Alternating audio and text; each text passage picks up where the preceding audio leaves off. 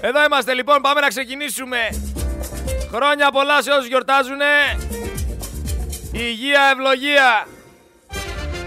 Υγεία πάνω απ' όλα. Όλα τα άλλα έρχονται και τα φτιάχνουμε. Δεν έχουμε ανάγκη. Δυνατό στο μάχη δεν έχουμε, θα αποκτήσουμε όμως. Με βλέπουνε στον δρόμο μου λένε έχεις γερό στο μάχη. Ρε, διαφραγματοκύλι έχω, παλινδρόμηση πανθέρο. Τι με λες τώρα. Έχω τεράστιο σκάνδαλο, έχω τεράστιο θέμα. Εκομέ λέγεται το σκάνδαλο. Εκομέ. Και να σας πω τι σημαίνει εκομέ. Εθνικό Κέντρο Οπτικοακουστικών Μέσων. Ε, λοιπόν, σύνολο 300 εκατομμύρια έχει δώσει ο ελληνικός λαός μέσω του Εθνικού Κέντρου Οπτικοακουστικών Μέσων για να φτιαχτούν ταινίες. Έχετε δώσει από την τσεπούλα σας 300 εκατομμύρια για να φτιαχτούν ταινίες. Μόνο το 2023 δώσαμε 60 εκατομμύρια για ταινιούλες. Εγώ λίστα. Έχω λίστα, αλλά σας πω τώρα πόσα λεφτά δίνετε για, για τις σειρές που βλέπετε στις τηλεόρασης και τις ταινίες. Μόνο για το 23, 60 εκατομμύρια. Τα τελευταία 6 χρόνια 160 και χρωστάνε άλλα 140, μας είπανε. 87 ταινίες λοιπόν για τις άγριες μέλισσες. Έχετε δώσει σαν λαός 1.653.000 ευρώ. Για τον α κύκλο. Για το β κύκλο της άγριες μέλισσες έχετε δώσει άλλο 1.607.000 ευρώ. Δηλαδή σύνολο οι άγριες μέλισσες κόστησαν 3 εκατομμύρια ευρώ. Ούτε στο Hollywood να ήταν αυτές οι άγριες μέλισσες. Άγριες μέλισσες είπαμε, όχι άγριες φύκες. Για σένα το λέμε Σωτήρη. Ξύπνα ρε άνθρωπε να πούμε, έχει πάει να πούμε μία και τέταρτο. Λοιπόν, για το Rise. Το Rise του Αντετοκούμπο η ταινία 10 εκατομμύρια. 9 εκατομμύρια συγκεκριμένα, 467.000 ευρώ. 9,5 εκατομμύρια. Για να μπορέσετε να κάνετε ταινιούλα για τον Αντετοκούμπο. Πληρώνει ο ελληνικός λαός. 9,5 εκατομμυριάκια. Δεν είναι τζαμπέ. Μην νομίζετε ότι είναι τζαμπέ. Τα παίρνουνε, απλά δεν το ξέρετε. Τεχεράνι 2. Τι είναι αυτή η ταινία, ούτε την ξέρω. 5 εκατομμύρια. Για κάτσε να πατήσουμε λίγο. Τεχεράνι 2. Τεχεράνι 2. Τι είναι αυτό ρε παιδιά; 5 εκατομμύρια δώσαμε για την Τεχεράνι 2. Τα εκατομμύρια πάνε και έρχονται, αλλά σου λέει μετά ο Άδωνης δεν υπάρχει προς τον προπολογισμό χρήμα για τους συνταξιούχους, δεν υπάρχει για τη δημόσια υγεία, δεν υπάρχει για εσένα και για εμένα. Υπάρχει για τον Εντατοκούμπο, υπάρχει για τις άγριε μέλισσες, υπάρχει για την Τεχεράνη. Έχουμε κι άλλα, περιμένετε. Συμπέθερη από τα τύρανα. 675.000 ευρώ. Σας λέω τώρα τα πιο μεγάλα ποσά, έτσι. Έχει, έχει κάτι 300 και τα 200 είναι τζαμπέ. Για το καφέ της χαράς δώσατε 400.000 ευρώ ρε. Ε το χάρη το Ρώμα, έτσι, έτσι παίρνει τα κουστούμια. Δώσανε 10 εκατομμύρια για το Rise του Αντετοκούμπο και για τους ήρωες του 1821 δώσαν 268 χιλιάρικα μόνο. Κανονικά να δώσετε 10 εκατομμύρια για τους ήρωες του 1821 βρε. Ένα εκατομμύριο. Πω. Πω. Τζακ Ράιαν λέει. Σεζόν 3. 4. 484.000 ευρώ. 4 εκατομμυριάκια, 4,5 εκατομμυριάκια και εκεί. Έχει κάτι σειρές, δεν τις ξέρω καν. Για τον Bachelor, 100 χιλιαρικάκια. Κωδικός ταυτότητας, η αόρατη. Η αναλώσιμη 4. Η αναλώσιμη 4, 6 εκατομμύρια πήρανε.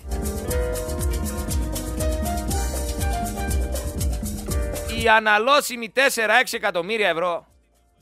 Ρε παιδιά, η αναλώσιμη 4 γυρίστηκε. Από ποιον γυρίστηκαν, από ποιον γυρίστηκε αυτή η ταινία τελικά; Για ποιον ακριβώς λόγο δώσαμε 6 εκατομμύρια για τους αναλώσιμους 4. Πήρε λεφτά δηλαδή από την Ελλάδα ο Σταλόνε, ο Jason Statham, η Megan Fox και όλοι αυτοί που παίζαν στην ταινία. Δεν μπορώ να καταλάβω γιατί δώσαμε 6 εκατομμύρια για τους αναλώσιμους, το 4 κιόλας. 6 εκατομμύρια! Εσείς τη γυρίσατε ρε την ταινία; Ελληνική σαλάτα λέει. 3 εκατομμύρια 200.000 ευρώ. Ελληνικό φαγοπότη θα πρέπει να λέει.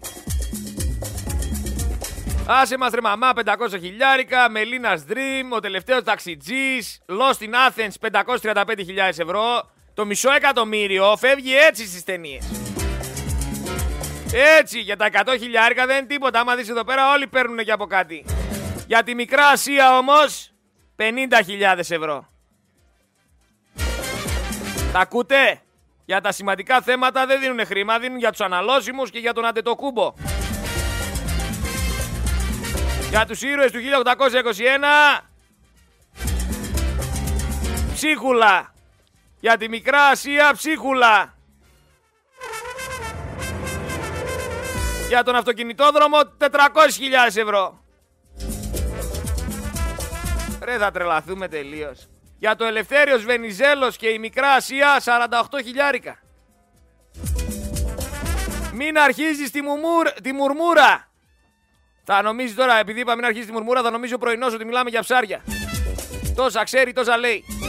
757.000 ευρώ. Τη μόνη μουρμούρα που έχει δύο πρωινός είναι στην τηλεόραση. Τη, τη σειρά.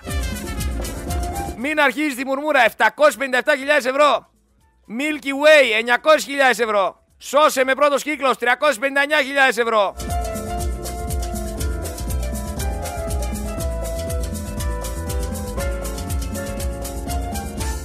Μαέστρο, ο δάσκαλος 927.000 ευρώ από την ΕΚΟΜΕ. Πάρε, σύνολο για το 23, 60 εκατομμύρια δώσατε ρε γαϊβάνια. Νομίζατε είναι τζάμπα; Τίποτα δεν είναι τζάμπα στην Ελλάδα. Ακόμα και τα μηνυματάκια που σας έρχονται όταν γίνεται καταστροφή, τα πληρώνετε. Πληρωμένα είναι σε εταιρεία που στέλνει μηνύματα. Πληρώνεις τα λεπτά για να σου στείλουν μήνυμα ότι κινδυνεύεις, όχι για να σε σώσουν από τον κίνδυνο. Τίποτα δεν σου παρέχουν τζάμπα. Από παντού σταρπάζουν εσύ στη μέση και σκέψου 300 χέρια να σου βάζουν το χέρι στην τσέπη και να σαρπάζουν. Μακάρι να τα μόνο 300. Η μισή Ελλάδα σε ψυρίζει. Και η Μαρέβα σου γράφει μετά το site, το πληρωμένο, το πετσωμένο είναι κομψή. Κομψή κομψά. Εν τω μεταξύ βγαίνει η έρευνα και λέει ότι μόλις για 19 μέρες επαρκεί το μηνιαίο εισόδημα από τα 6 στα 10 νοικοκυριά. Δηλαδή μισό μήνα και λίγο παραπάνω βγάζει. Βγάζουν οι 6 στους 10 με αυτά τα λεφτά που παίρνουν. Μετά σπίτι και το ψωμί ψωμάκι. Ε, Εσείς γίνεται να χειροκροτάτε τώρα τη Νέα Δημοκρατία, το Πασόκ, το ΣΥΡΙΖΑ και όλα αυτά τα κόμματα που έχουν κυβερνήσει και σε έχουν γονατίσει. Ρε, η Νέα Δημοκρατία χρωστάει 435.000 ευρώ.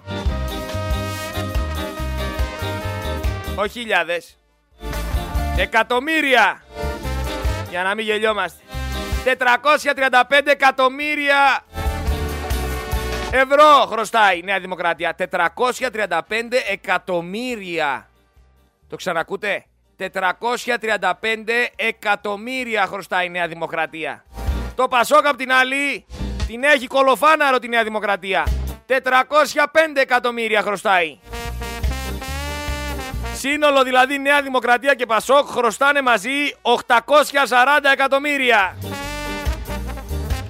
Κοντά στο ένα δις. Σιγά σιγά θα ακουμπήσουνε το δις. Σε αυτούς γιατί δεν γίνεται πληστηριασμός; Δεν έχουν πρόεδρο, δεν έχουν διαχειριστεί, δεν έχουν άτομα τα οποία έχουν υπογράψει ότι ανήκουν στο, στο κόμμα. Να γίνει ρε φίλε κατάσχεση περιουσίας. Και μη μου πεις δεν έχουν να δώσουν 435 εκατομμύρια οι νεοδημοκράτες. Άμα κάτσουν στο τραπέζι και βγάλουν όλοι από την τσέπη τους κάτι, τα μαζέψανε σε δευτερόλεπτα. Το ίδιο και στους παζοξίδες και να σου πω κάτι. Αφού χρωστάνε από 435 και 405 εκατομμύρια, γιατί δεν πάνε φυλακή. Εγώ αν χρωστούσα μισό δις, θα ήμουν ελεύθερος.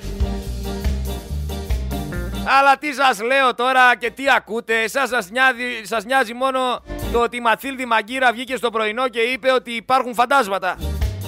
Βγήκε η Μαθήλδη Μαγκύρα και είπε στο πρωινό υπήρχε φάντασμα στο σπίτι λέει και μάλιστα έκανε και καφέ. Το φάντασμα έκανε και καφέ. Ακουγότανε λέει το καζάκι, έφτιαχνε καφέ, κινούνταν λέει παντόφλες και πήγαινε λέει σε ένα συγκεκριμένο μέρος να τον πιει. Δεν ξέρω τι παίρνεις.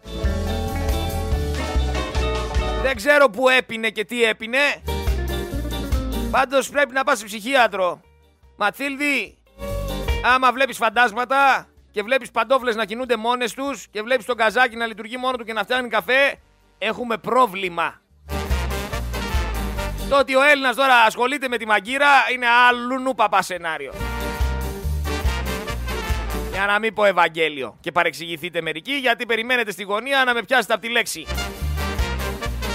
Αλλουνού παπά σενάριο. Γιατί έχετε, είστε ευαίσθητοι με τα Ευαγγέλια. Την ηθοποιό που την πετάξαν έξω από το σπίτι της. Είδατε πόσοι αστυνομικοί ήταν εκεί στο σημείο; Είδατε; Τόσους αστυνομικούς είχαν να δω από το Πάο Ολυμπιακός πριν 5-6 χρόνια. Αυτοί όλοι οι αστυνομικοί θα έπρεπε να βρίσκονται έξω από το σπίτι του Καραμαλή του Αχιλέα. Πού είσαι ρε ζωήτσα που έστελνες καρδούλες; Πού είσαι ρε Μεξικάνε χαζισέμπορα; Σαν εκείνο το Μεξικάνο χαζισέμπορα είναι η Κωνσταντοπούλου. Πώς τον είπαμε Τρέγιο; Έλα ρε τον ηθοποιό. Κάθε φορά ξεχνάω το όνομά του.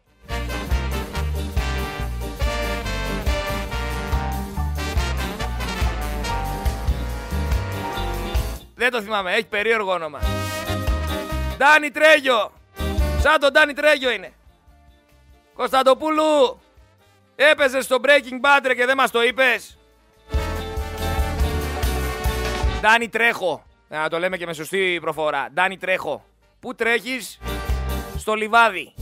Ντάνι Τρέχο. Πού τρέχεις; Στο λιβάδι. Ζωή Κωνσταντοπούλου κυρίες και κύριοι, η οποία έβγαινε και έλεγε ότι εγώ θα είμαι η μόνη αντιπολίτευση.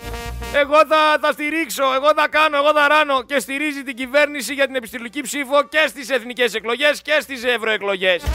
Δεν πήγε να σταθεί απέναντι στο Μητσοτάκι ζωή Κωνσταντοπούλου. Αγκαζέ το ψηφίσανε. Και για να το παίξει και ουδέτερη, δεν καταψήφισε, δήλωσε παρόν. Αν σε ενοχλούσε η νοθεία, θα έλεγες είμαι κατά. Γι' αυτόν και γι' αυτόν το λόγο. Γιατί στη συγκεκριμένη φάση, η συγκεκριμένη διαδικασία χωλαίνει. Και είναι εύκολη η νοθεία με εκλογικούς καταλόγους και με τη διαδικασία όμως. Ξέρετε ποια είναι η διαδικασία; Θα στέλνουν λέει ένα φάκελο. Θα στέλνουν έναν φάκελο στο εξωτερικό, για παράδειγμα στη Γερμανία, στο Hans Παπαδόπουλο, για να μην πάμε στην Αυστραλία στον Τζον Παπαδόπουλο όπως το βράδυ, στο Hans Παπαδόπουλο στη Γερμανία, που μέσα ο φάκελος θα έχει ένα χαρτί το οποίο θα έχει πάνω τα κόμματα, ένα άλλο χαρτί που θα έχει αριθμούς ανάλογα με ποιο όνομα θες να ψηφίσεις από το συγκεκριμένο κόμμα, θα έχει ένα βιβλιαράκι που θα έχει μέσα τα ονόματα από κάθε κόμμα, θα έχει έναν φάκελο και μια υπεύθυνη δήλωση. Τι θα πρέπει να κάνει λοιπόν ο Έλληνας από το εξωτερικό, ο οποίος έχει δηλώσει ότι πρέπει να ψηφίσει; Ακούστε λίγο εδώ τη διαδικασία για να γελάσετε. Θα πρέπει να κυκλώνει το κόμμα που θέλει να ψηφίσει. Θα πρέπει να κυκλώνει τον αριθμό από το όνομα που θα δει από το βιβλιαράκι από τον συγκεκριμένο ευρωβουλευτή που θέλει να ψηφίσει. Θα παίρνει αυτό που ψήφισε, θα, αυτά τα δύο χαρτιά που ψήφισε θα τα βάζει μέσα στο φάκελο και αυτόν τον φάκελο θα τον βάζει στον μεγαλύτερο φάκελο μαζί με μια υπεύθυνη δήλωση και την ταυτότητά του. Θα κλείνει το μεγάλο φάκελο που έχει μέσα υπεύθυνη δήλωση, φωτοτυπία ταυτότητας και τον μικρό φάκελο που μέσα είναι το ψηφοδέλτιο και θα τον στέλνει με courier πίσω. Όταν θα το στέλνει πίσω, δεν μπορώ να καταλάβω αν κανένας μου πει ότι ο courier δεν υπάρχει πιθανότητα να ανοίξει το δικό μου φάκελο, να βγάλει το μικρό φάκελο από μέσα και να βάλει ένα δικό του μικρό φάκελο που μέσα θα έχει ψηφοδέλτιο της Νέας Δημοκρατίας. Μπορεί να μου πει κανένας ότι δεν θα το κάνει; Δεν μπορεί. Άρα το πρώτο βήμα νοθείας έχει πιθανότητες. Πάμε στο δεύτερο βήμα νοθείας. Άντε και ο courier δεν ανοίγει το φάκελό μου. Και τον πάει το φάκελό μου όπως ε, από το εξωτερικό τον παρέλαβε κατευθείαν εκεί σε αυτή την επιτροπή που φτιάξανε που θα παραλαμβάνουν τους φακέλους από το εξωτερικό. Ποιος μου λέει εμένα ότι αυτή η επιτροπή που θα μαζεύει τους φακέλους δεν είναι στημένη; Ποιος μου λέει εμένα ότι μπορώ να εμπιστευτώ την κυβέρνηση της Νέας Δημοκρατίας και την επιτροπή που έφτιαξε; Άμα πάρω για παράδειγμα την επιτροπή συγκάλυψης της Εξεταστικής Επιτροπής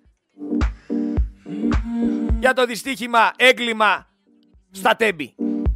Λοιπόν, αυτή η επιτροπή μπορεί από τους 100.000 φακέλους που πήρε να βγάλει τους 20.000 φακέλους στα φακελάκια και να βάλει φακελάκια της Νέας Δημοκρατίας μέσα. Άρα δεύτερο βήμα νοθείας που έχει πιθανότητες. Πάμε στο τρίτο βήμα. Πού ξέρω εγώ αν υπάρχει ένα ονοματεπώνυμο το οποίο έχουν προσθέσει αυτοί οι άνθρωποι που έχουν την εξουσία στους εκλογικούς καταλόγους. Ξέρω εγώ αν υπάρχει ο Χάνς Παπαδόπουλος στη Γερμανία που τον έχετε δηλώσει ότι ψηφίζει. Μπορώ να κάνω εγώ έλεγχο αν υπάρχει ο Χάνς Παπαδόπουλος αφού δεν θα ανακοινώσετε το όνομά του. Πού ξέρω εγώ ότι δεν το προσθέσατε και υπάρχει ελεγκτικός φορέας ο οποίος ελέγχει τους εκλογικούς καταλόγους, όχι. Γιατί είδαμε στις δημοτικές και εθνικές εκλογές να υπάρχουν μέσα άτομα τα οποία έχουν πεθάνει εδώ και 10 χρόνια και έχουμε και καταγγελίες και μαρτυρίες και στοιχεία. Που αυτοί οι άνθρωποι που έχουν πεθάνει εδώ και 10 χρόνια στις εθνικές εκλογές και στις δημοτικές εκλογές φάνηκαν σαν να απήχαν. Και όπως ξέρουμε η αποχή πάει στο πρώτο κόμμα. Άρα είχαμε νοθεία. Και για άλλη μια φορά θα έχουμε νοθεία. Ρωτάω, ποιος θα ελέγχει τους εκλογικούς καταλόγους; Ποιος θα ελέγξει αν υπάρχει ο Χάντ Παπαδόπουλος από τη Γερμανία; Κανένας. Άρα είναι λογικό να αμφισβητώ την εκλογική διαδικασία. Είναι λογικό να αμφισβητώ το εκλογικό αποτέλεσμα. Επίσης, τέταρτο σενάριο νοθείας. Που αυτό συμβαίνει. Τις ψήφους λέει Τις κάνει καταμέτρηση η Singular Logic.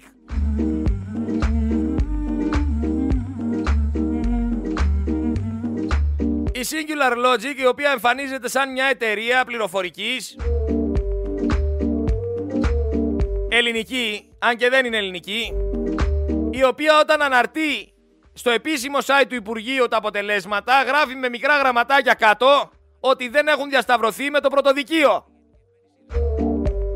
Πού ξέρω εγώ αν η Singular Logic βγάζει τα σωστά αποτελέσματα; Γιατί είχαμε σενάρια στα οποία ερχόντουσαν άνθρωποι από μικρά χωριά, όπως είναι για παράδειγμα τα χωριά των Σερών που είναι πάρα πολλά ή τα χωριά γύρω γύρω από το Κιλκής και λέγανε εγώ στο, στο δικό μου το χωριό είμαστε 140 άτομα. Ξέρω 5 άτομα για παράδειγμα που πήγαν ψήφισαν ένα μικρό κόμμα. Και αυτό το μικρό κόμμα εμφανίζει στο χωριό μου μηδέν ψήφους. Πώς γίνεται αυτό; Πώς γίνεται αυτό αφού ψηφίσαμε πέντε άτομα που έχουμε τα δικαιώματά μας εδώ στο χωριό. Ψηφίσαμε αυτό το κόμμα το μικρό και το έχουμε πει μεταξύ μας σταράτα και ομά. Πώς γίνεται να μας βγάζει εμάς η ιστοσελίδα η επίσημη του Υπουργείου ότι έχει κουλούρι το συγκεκριμένο χωριό σε αυτό το μικρό κόμμα; Νοθεία αδερφέ! Τα έφερε από εδώ το σύστημα τάκι Singular Logic καταμέτρηση τέτοια τα έφερε από εδώ. Έβγαλε το αποτέλεσμα αλλοιωμένο. Με την επιστολική ψήφο λοιπόν είναι βέβαιο το ότι πάνε να περάσουν κάτι το οποίο δεν θα μπορούμε να ελέγξουμε ούτε εμείς ούτε κανένας. Μόνο αν θελήσουν αυτοί που δεν τους συμφέρει να το κάνουν, γιατί από αυτό μπορούν και διαχειρίζονται το ποιος εκλέγεται και ποιος όχι. Ήξερε η ζωή που στέλνει καρδούλες. Αυτά για την επιστολική ψήφο και την εκλογική διαδικασία, γιατί από ό,τι φαίνεται ζούμε σε ένα όνειρο. Πετάμε το δικό μας χαρταετό. Φυσικά δεν θα αναιρέσω όσα έχω πει.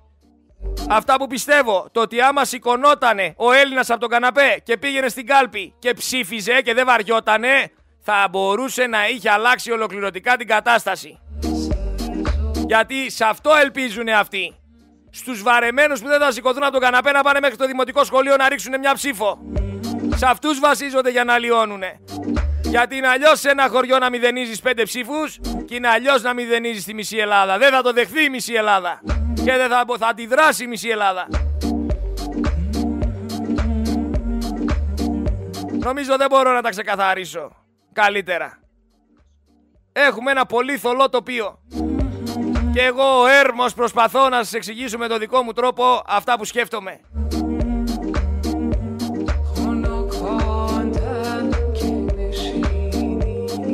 Πάμε παρακάτω όμως.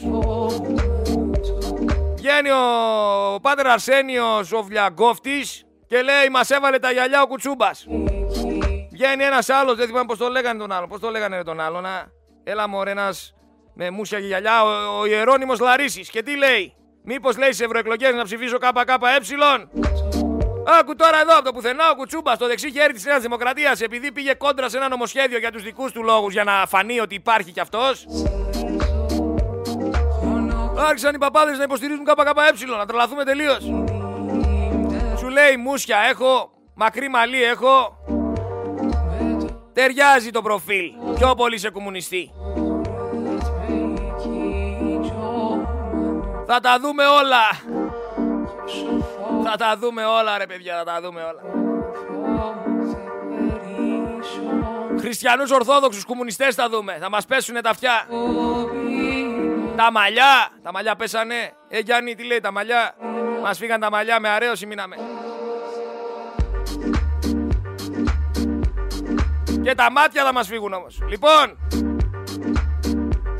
Βγαίνει ο Μητσοτάκης και τι λέει για τα τέμπη παλαιότερα; Ότι οι συγγενείς εργαλειοποιούν την τραγωδία. Ότι ο θυμός δεν δικαιολογεί τέτοιες συμπεριφορές. Ε, λοιπόν, παιδιά, έχω ετοιμάσει ένα εξάλεπτο, ένα εξάλεπτο από τα ηχητικά της μητέρας στην Εξεταστική Επιτροπή. Και θα τα βάλω να τα ακούσουμε, γιατί στο καπάκι έχω ένα ηχητικό από έναν δημοσιογραφίσκο, έναν γελίο καραγκιόζη τσαρλατάνο, που πραγματικά το δεξί και το αριστερό μου χέρι θα έπρεπε να, να, το, να παίζουν το κεφάλι του πινκ πονκ από τις φαλιάρες. Από το δεξί στο αριστερό και από το αριστερό στο δεξί. Άμα ακούσετε τι λέει αυτός ο άνθρωπος στην τηλεόραση για τη συγκεκριμένη μανά, θα, θα καταλάβετε για ποιο λόγο λέω ότι το κεφάλι του θα έπρεπε να παίζει πινκ πονκ ανάμεσα στα δυο μου χέρια. Ακούστε λίγο τη μανά, να θυμηθείτε λίγο με ποιους έχετε να κάνετε και τι λέει μια γυναίκα που έχασε το παιδί της επειδή κάποιοι είναι ανεύθυνοι και επειδή έχουν τα κατά 2, 8 και ασυλίες και πάμε μετά στο τσαρλατάνο δημοσιογράφο για να σας πέσουν όχι μαλλιά, αυτιά και μάτια. Ό,τι έχετε και δεν έχετε θα σας πέσει αν ακούσετε τι λέει. Από εκείνη τη μέρα του Φεβρουαρίου που για κάποιους σταμάτησε η ζωή έτσι απλά και για κάποιους άλλους άλλαξε για πάντα. Αυτά που θα πω μπορεί σε κάποιους να φανούν απίστευτα. Σε κάποιους άλλους δεν θα είναι αρεστά. Αλλά πιστέψτε μου ότι είναι αληθινά, χωρίς καμία σκοπιμότητα, γιατί μιλάω εκ μέρους της κόρης μου, με απόλυτο σεβασμό για εκείνη και τους υπόλοιπους αδικοχαμένους επιβάτες, οπότε παρακαλώ να με αφήσετε να ολοκληρώσω χωρίς διακοπή. Παραδέχομαι ότι δεν αισθάνομαι καθόλου άνετα που βρίσκομαι εδώ Ίσως γιατί έχω κληθεί να μιλήσω για τη δολοφονία της κόρης μου. Ίσως γιατί πρέπει να μιλήσω για ένα πολύ νεκρό έγκλημα, αλλά δεν βρίσκομαι σε ένα χώρο δικαστηρίου, όπως θα το περίμενα, αλλά ενώπιον βουλευτών, οι οποίοι θα πρέπει να αποφασίσουν αν θα παραπεμφθούν οι ένοχοι υπουργοί στη δικαιοσύνη ή όχι. Και αυτό σε εσάς μπορεί να φαίνεται μια φυσιολογική διαδικασία, όταν υπάρχει κάτι μεμπτό που αφορά ένα πολιτικό πρόσωπο. Αλλά για ένα τέτοιο έγκλημα, σε μένα και στους περισσότερους, αν όχι όλους τους Έλληνες πολίτες, αυτό είναι μη κατανοητό και ύποπτο. Και για να μπορέσετε να καταλάβετε πώς νιώθουμε εμείς, θέλω να έρθετε για πολύ λίγο στη θέση μας. Να χάσετε το πιο αγαπημένο πρόσωπο. Από ιατρικό λάθος, για να χρησιμοποιήσω την ιδιότητά μου από διαφορία, ελλειπής γνώσης, ελλειπή εμπειρία ή όλα τα παραπάνω. Και ο εν λόγω γιατρός, αντί να παραπέμπεται στη δικαιοσύνη για να κρυθεί και να τιμωρηθεί, να παραπέμπεται στον ιατρικό σύλλογο. Πώς θα σας φαινόταν αυτό; Σκληρό, δίκαιο, άδικο, φυσιολογικό; Το ίδιο νιώθουμε και εμείς για όλη αυτή τη διαδικασία. Και φέρνω αυτό το ακραίο παράδειγμα για να σας δείξω πως αυτό που συμβαίνει εδώ δεν είναι καθόλου εντάξει με εμάς, αλλά και ούτε με το σύνολο της κοινωνίας.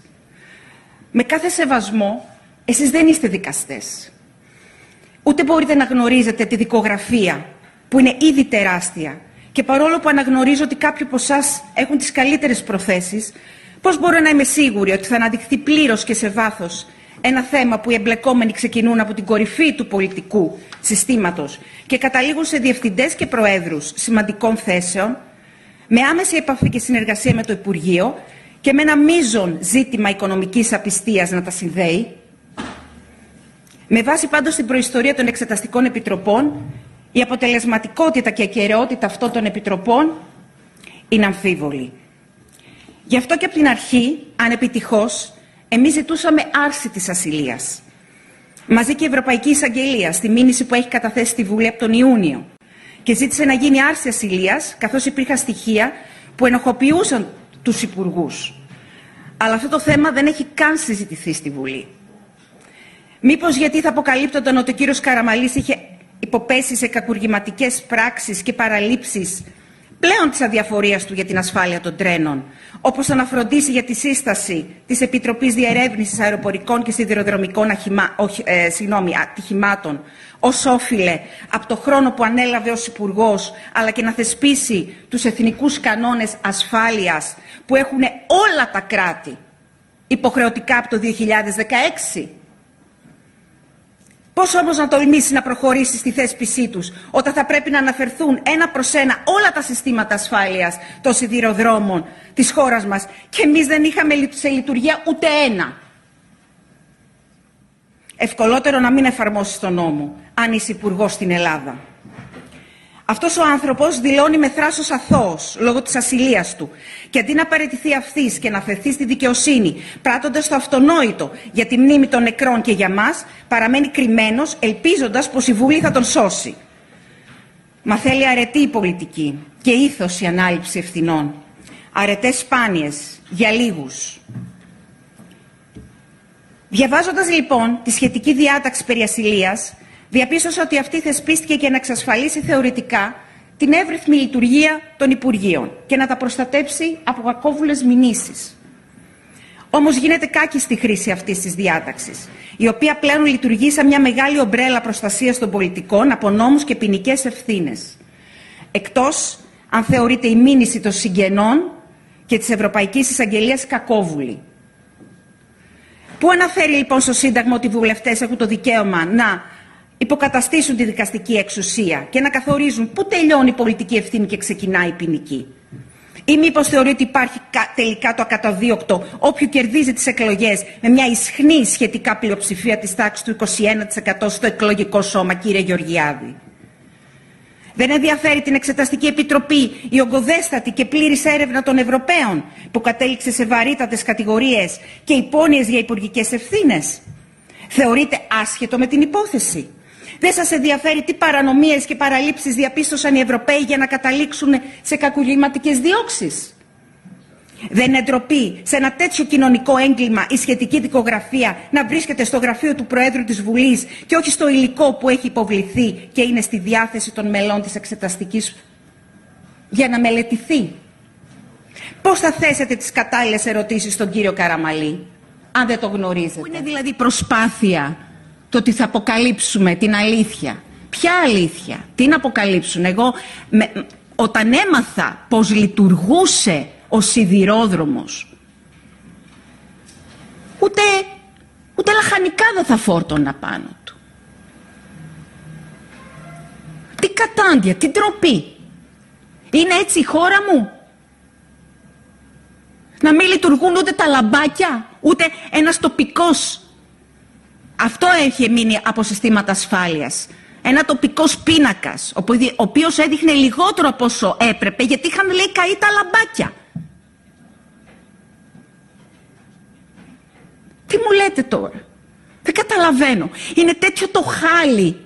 Είναι τόσο μεγάλο το χάλι που έπρεπε από την πρώτες δέκα μέρες να μπουν οι ευθύνες και υπεύθυνοι φυλακοί. Και είμαστε ένα χρόνο μετά.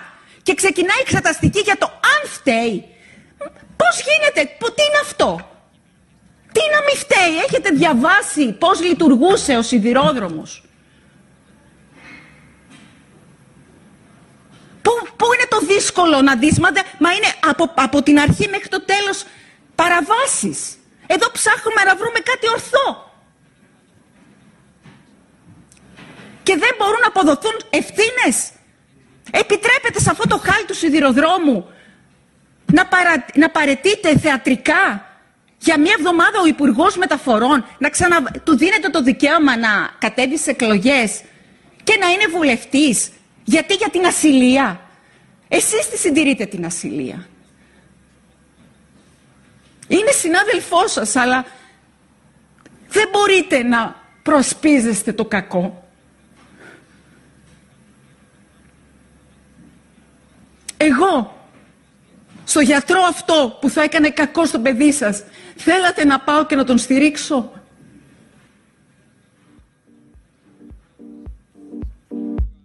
Με δάκρυα στα μάτια. Τι να την πεις αυτή τη γυναίκα ρε. Τι να την πούνε ρε τα κοπρόσκυλα, τα κομματόσκυλα και από τις αίρες.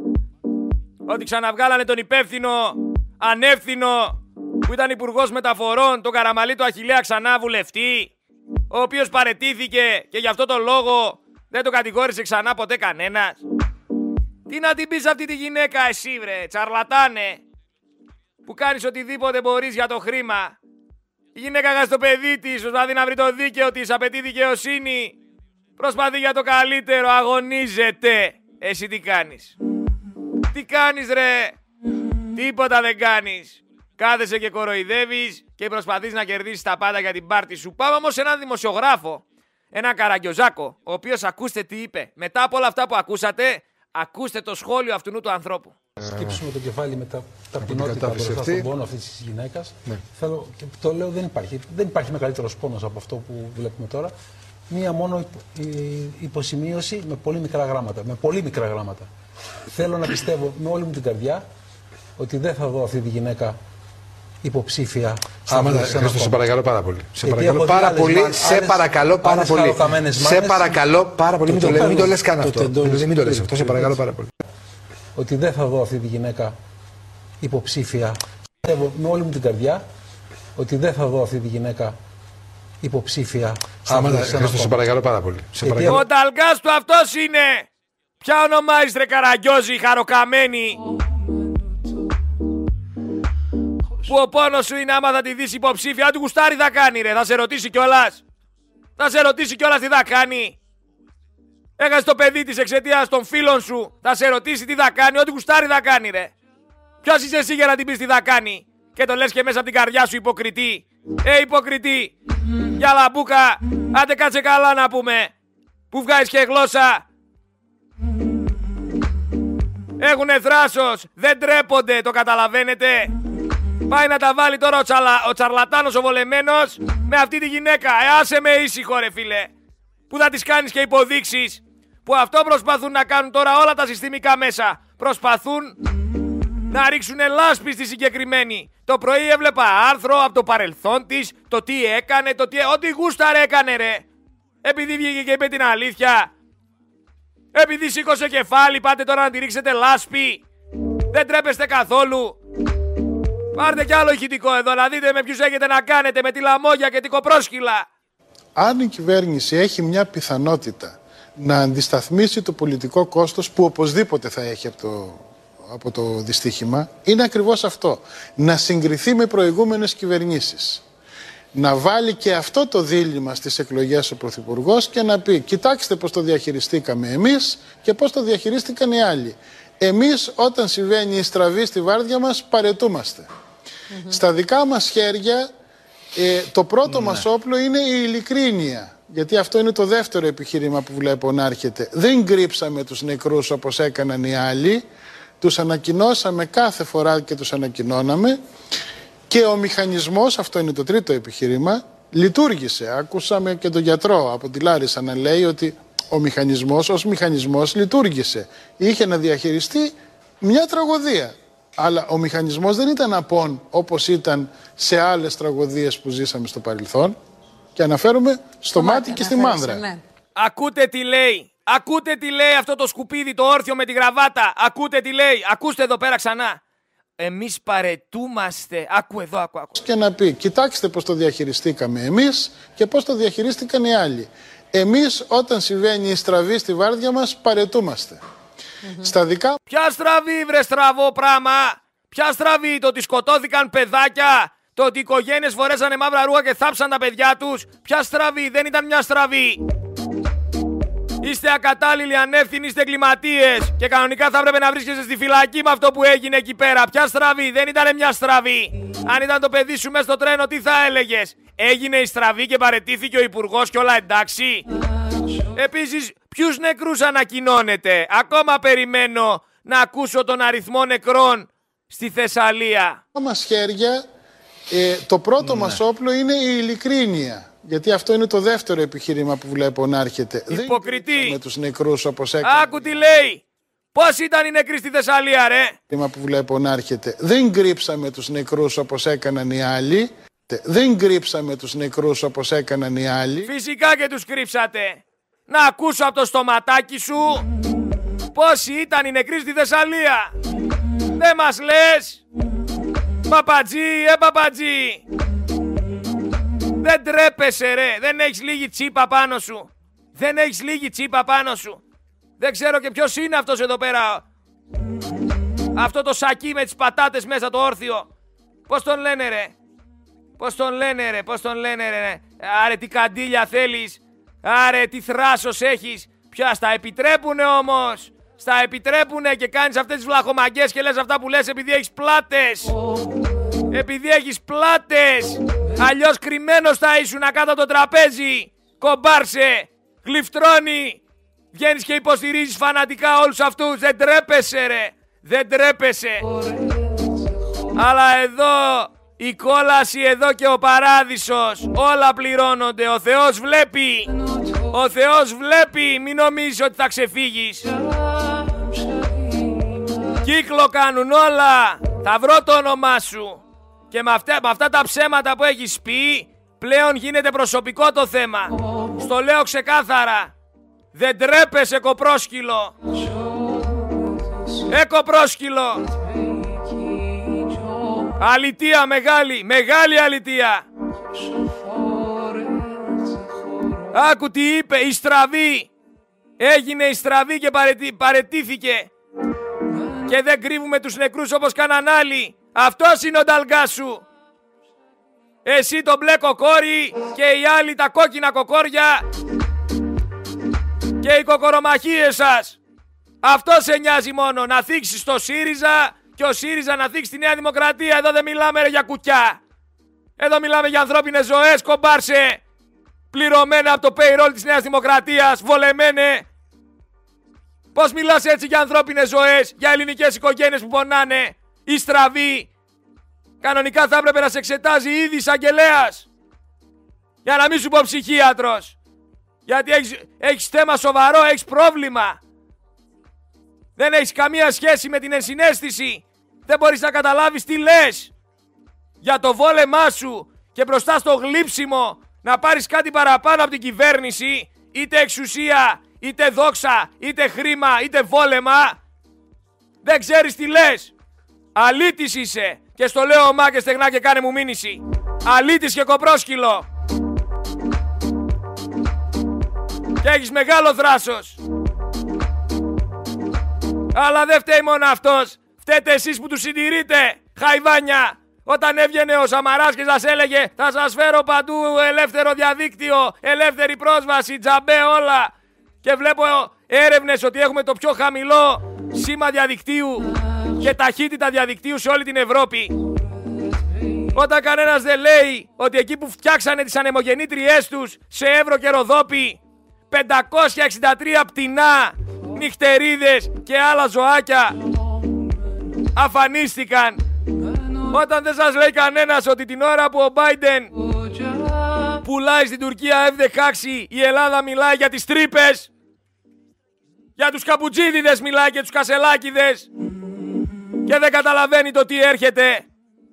Όταν δεν σας λέει κανένας ότι από τύχη σώθηκαν πέντε εκπαιδευτικοί γιατί πήρε φωτιά το αυτοκίνητο κατά τη διάρκεια μιας μακρινής καθημερινής διαδρομής προς το σχολείο. Όταν δεν λαμβάνει κανένα σοβαρά την Τάνια Τσανακλίδου η οποία βγαίνει και λέει θα με δικάσουνε γιατί είπα σε μια συνέντευξη ότι ο κόσμος πρέπει να προχωρήσει σε μια εξέγερση. Τον άλλο μην αδικάζετε επειδή είπε να γίνει εξέγερση. Τι δικάζουνε, τι είναι αυτό, δεν είναι δικτατορία. Όταν βγαίνουνε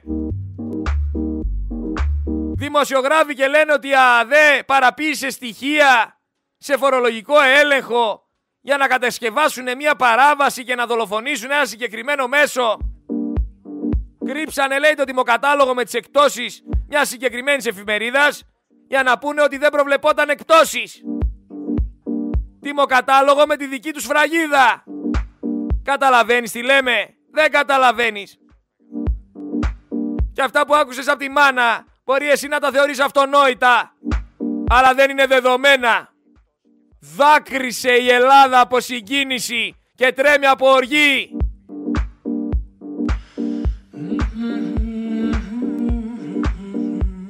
Και να είστε βέβαιοι ότι η λίστα Πέτσα ετοιμάζει ήδη καμπάνια δολοφονίας του χαρακτήρα της. Πόσο τσάτσος πρέπει να είσαι ρε. Για να απαντάς με αυτόν τον τρόπο σε ένα μονόλογο μιας γυναίκας που έχασε το παιδί της από μια εγκληματική κρατική αμέλεια και να λες ότι ελπίζω να μην είναι υποψήφια. Υπάρχει καμία περίπτωση να πάει κατηγορούμενος ο Κώστας του Αχιλέα Καραμαλής για τα τέμπη; Ο Θεός ο ίδιος θα κατεβεί δεν θα τον πάνε ρε. Μην περιμένετε να πάει. Θα συγκαλυφθεί. Και το έχουμε ζήσει άλλες 30 και 40 και 100 φορές στην Ελλάδα. Θα συγκαλυφθεί και θα πάνε φυλακή κανένα δυο φτωχοδιάολοι, σταθμάρχες ή μηχανοδηγοί. Αυτοί θα την πληρώσουν την ύφη, δεν το ξέρετε. Συγκάλυψη. Δεν γνώριζαν για τις ρογμές. Δεν γνώριζαν για την τηλεδιοίκηση. Δεν γνώριζαν για το χαλασμένο πίνακα. Δεν γνώριζαν για τη σηματοδότηση. Εδώ και 15 χρόνια που είναι χαλασμένα. Ποιους κοροϊδεύουνε ρε τώρα; Πλάκα μας κάνετε. Πλάκα μας κάνετε. Δολοφονίες εδώ, δολοφονίες εκεί. Καμία συντήρηση. Πέφτουνε τα βάνια, παίρνουν φωτιά αυτοκίνητα. Τα μέσα μαζικής μεταφοράς είναι τραγικά. Και δίνουμε 60 εκατομμύρια για ταινίες και σειρές. Πόσα φάγανε από εκεί πέρα, ρε; Πόσα φάγανε; Και δίνουμε κάτι εκατομμύρια για πλατείες και για πάρκα.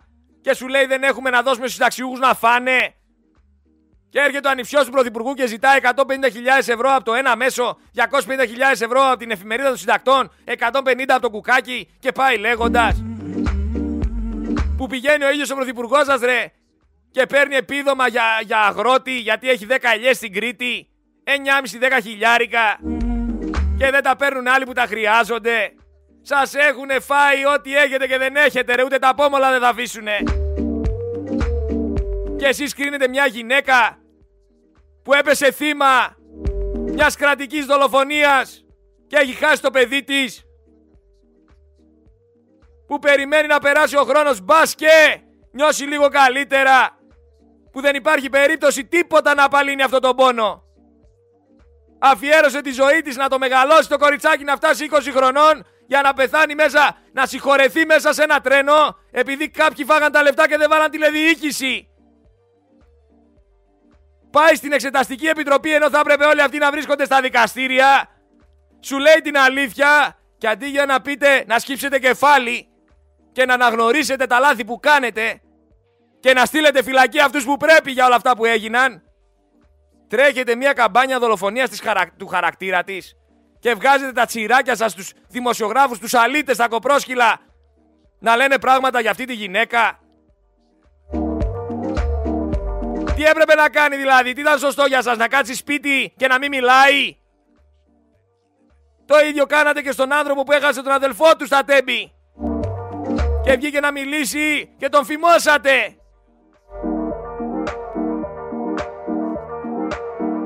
Τι θέλατε να κάνει, να κάτσει σπίτι και να μην πει τίποτα; Και να βγαίνουν να λένε στα κανάλια οι τσαρλατάνοι στα πρωινά δελτία ότι πρέπει να πάει σε ψυχίατρο η γυναίκα. Σε κανένα ψυχίατρο δεν πρέπει να πάει η γυναίκα. 400 τάχη. Εσείς είστε αλήτες, απατεώνες και παράνομοι. Και κανονικά θα έπρεπε να έχει κατασχεθεί η περιουσία σας και θα έπρεπε να είστε στη φυλακή. Μια χαρά τα έχει η γυναίκα και μια χαρά σας τα είπε. Την αλήθεια είπε. Δεν θα τη βγάλετε τρελή. Μαζί της, δίπλα της και ό,τι χρειαστεί εδώ. Εδώ δίπλα στη Μαρία Καριστιανού. Να θυμάται, να θυμάται η Ελλάδα το όνομά της. Μαρία Καριστιανού. Πρόεδρος Συλλόγου Θυμάτων.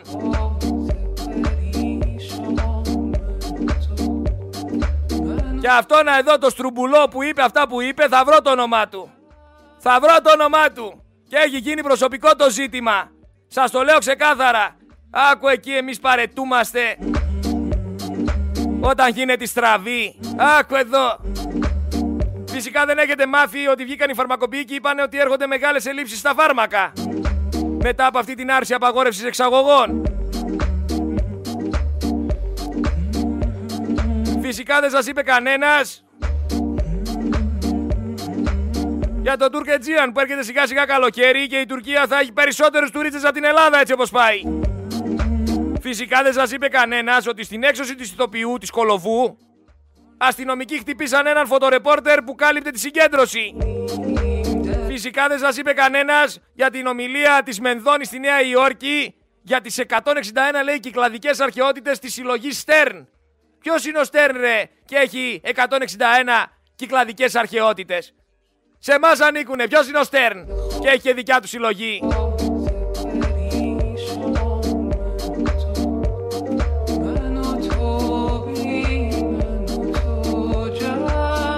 Να πω και τι να πεις. Λοιπόν δεν έχω άλλο χρόνο, έχω δύο λεπτάκια. Θα πάμε σε ένα τραγουδάκι για να έρθει η Δέσποινα Ιμποτίτσι να σας πει το δελτίο ειδήσεων, να σας ενημερώσει τι συμβαίνει εκεί πέρα έξω. Να γνωρίζετε γιατί αυτή τη στιγμή ακούτε Focus FM 103,6 σε Ρέτη Γρηγόρη κόντρα στο σύστημα. Και έρχομαι δεύτερη ώρα με τραπεζικό. Έρχομαι δεύτερη ώρα με τραπεζικό. Να κάνουμε μια ανάλυση, να εξηγήσουμε κάποια πράγματα. Δεν φεύγει κανένας. Δίπλα στη Μαρία Καριστιανού, δίπλα σε αυτή τη μάνα που βγήκε και είπε στην Εξεταστική Επιτροπή την αλήθεια. Και συγχαρητήρια.